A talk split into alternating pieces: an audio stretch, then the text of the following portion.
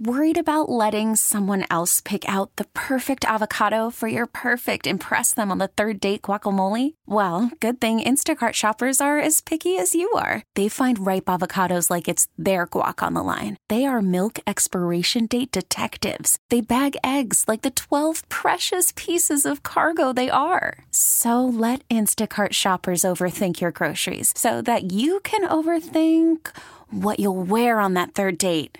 Download the Instacart app to get free delivery on your first three orders while supplies last. Minimum $10 per order, additional term supply. We get it. Attention spans just aren't what they used to be heads in social media and eyes on Netflix. But what do people do with their ears?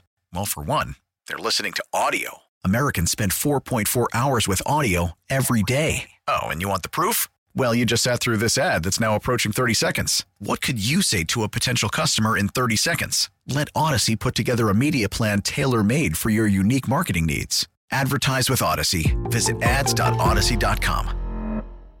Let's bring in a guy that uh, should not be singing uh, at all, as a matter of fact. Uh, usually, when I kind of stalk him and he's in the shower and he's singing, it's, it's pretty bad. Uh, Kevin Holden from CBS 58, the sports director over there, joining us now. Kevin, how you doing?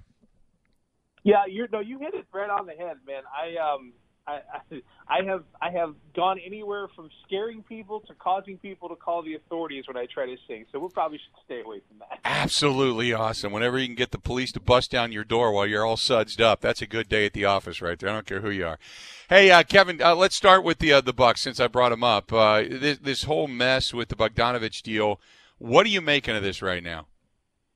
I I mean I, I I need to get to Friday. It's not even that I that I want to. It's that I need to. I I, I got to figure out, you know, exactly what this uh, the the fallout of this thing is because depending on who you talk to, you've got four or five different stories about, you know, whether Bogdanovich agreed or didn't agree to this, or whether there's still a chance the deal could happen. Although, as you mentioned, with Ersan Ilyasova uh, getting waived, it sure sounds like at the very least the deal takes some sort of different form now uh, it, it's a little concerning to me, uh, although I thought for a little while it was just about maybe the NBA rules, just because the NBA's off-season rules are so bizarre. I mean, as you know, we watched the Bucks take a guy with the 24th pick, and the entire world knew that they didn't have the 24th pick, and they would never see that guy. Like he was, you know, not a member of the team. He never would be. So, you know, there are a lot of strange rules when it comes to you know, how picks are announced and how trades are announced and how signings are announced. And I thought,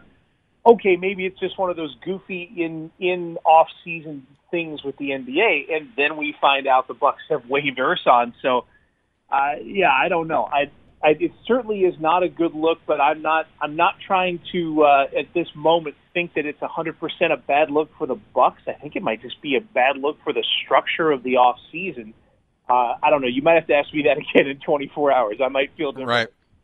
Hey, uh, also uh, hitting you in the wheelhouse. Now, I had posted the uh, the Bleacher Report article, but certainly seems like things might be uh, heating up for the services of Josh Hader. And I personally, I hate to see him go. I like the guy. Uh, he has been a very dominant back end of the bullpen reliever. There's no doubt about that. Uh, he is he's projected to earn about 5.1 million dollars in his second year of arbitration, making him a more cost-effective option. But uh, knowing he's going to get big money, the the the Brewers more likely to move on him if they get the right uh, deal. So you tell me about the thoughts of Josh Hader being traded away. It's it's if you're in a position like the Brewers are, both from a, a financial standpoint in terms of how they build the franchise and also in terms of how they look to the future and how they deal with contracts, it's probably going to end up happening at some point, and this might be the point. Uh, Hader's strung together a couple of just fantastic seasons, and it just it works. It's one of these things where the system works against the heart of a fan, and and it's unfortunate, but it is the way it works in the game. Which is if you are, especially if you're a small market team, and you have a player who performs well there's a chance that that that player doesn't end up with your team, and in fact, it's actually beneficial to your team if it happens. In, in the case of Hader, the Brewers would lose one of the best relievers in the game, but they have done a very good job over the last several years now of building good relievers even from within. I mean, Corey Knebel in his, you know, at the top of his game, Jeremy Jeffress at the top of his, Devin Williams this past year. Uh, the Brewers have been able to find relievers. They can they can fill in the bullpen. So this may be the time to cash those in on on Hader as as bad as it is, as sad as it is, and and get what's in return. He can help you for the future. He can help you either stock your system or get you quality major league talent right now. So it's sad, but I think it may be time. What do you think and what do you make of Matt Arnold uh, being promoted to the senior vice president and now general manager of the Milwaukee Brewers? And you've got David Stearns going to solely the vice president or president of baseball operations now. Um, I, I look at it as this way teams can't come calling because it's not going to be a lateral move unless you want to make him the president of your baseball operations. It's somewhat of a smart business move by Mark Attanasio, but give me your thoughts on that. Yeah, you know, I'm actually all the way on board with with uh, our buddy uh, Andrew Wagner, who mentioned this on Facebook. He said it's it's a fantastic thing, all except that uh, the the chances of catching Matt around the batting cages in spring training and being able to just kind of shoot the breeze with him, uh, it, it's that's gone now because he's in a different position. But yeah, I think it's first of all, you love to see good things happen to good people, and and Matt is good people in a lot of different ways. He brings a lot to the organization as well, uh, and he would have been a tough guy to lose. And I think that's uh, it's a good move on their part to elevate him to a, a higher role. He certainly deserves a higher role. Mm-hmm. Uh, I don't know if there's any tie-in whatsoever with uh, with David Stearns having been approached recently. Uh, you know, by the Mets. Maybe David was like, "Okay, look, if I can, if I'm staying, then can we make sure that Matt Arnold stays too and try to keep this thing intact? But Matt's, uh, you know, that that's a, another good baseball mind, and and if you have a successful front office, it's usually more than one person. Usually that's right. a group of people. It's a good move to keep him around. Yeah, I, I would completely agree. And I, I didn't even talk about the Matt Arnold side of things. I'm more, you know, focused on the David Stearns, keeping David Stearns around. But you're right.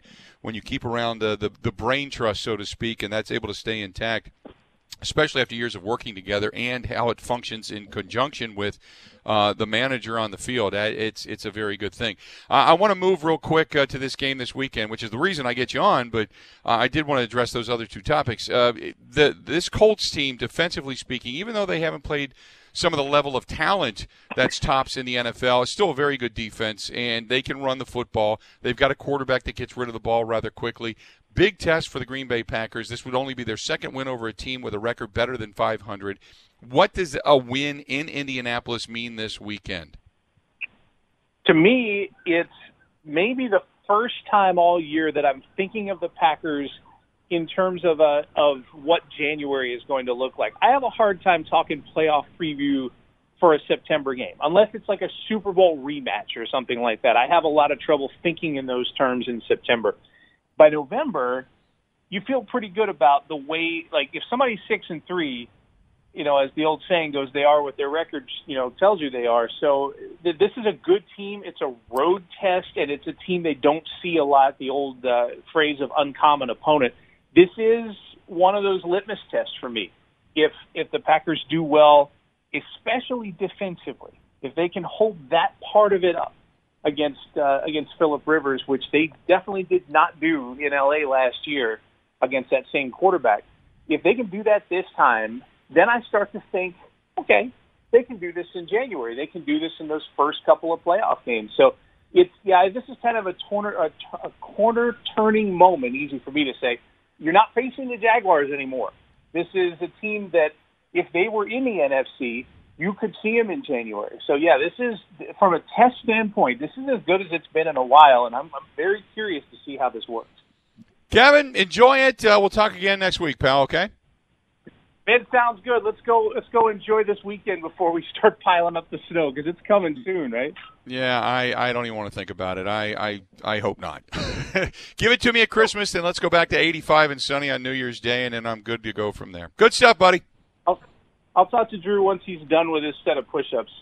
Uh, please do. Uh, and he's flexing his muscle and staring into a mirror. Good stuff. There you go. Kevin Holden from CBS 58 joining us for a couple of minutes on the Schneider Orange Hotline. Schneider hiring drivers right now. You work hard, they treat you fair. 80 plus years they've been doing it. Call them 844 Pride or go to SchneiderJobs.com. We get it. Attention spans just aren't what they used to be heads in social media and eyes on Netflix. But what do people do with their ears? Well, for one, they're listening to audio. Americans spend 4.4 hours with audio every day. Oh, and you want the proof? Well, you just sat through this ad that's now approaching 30 seconds. What could you say to a potential customer in 30 seconds? Let Audacy put together a media plan tailor made for your unique marketing needs. Advertise with Audacy. Visit ads.audacy.com.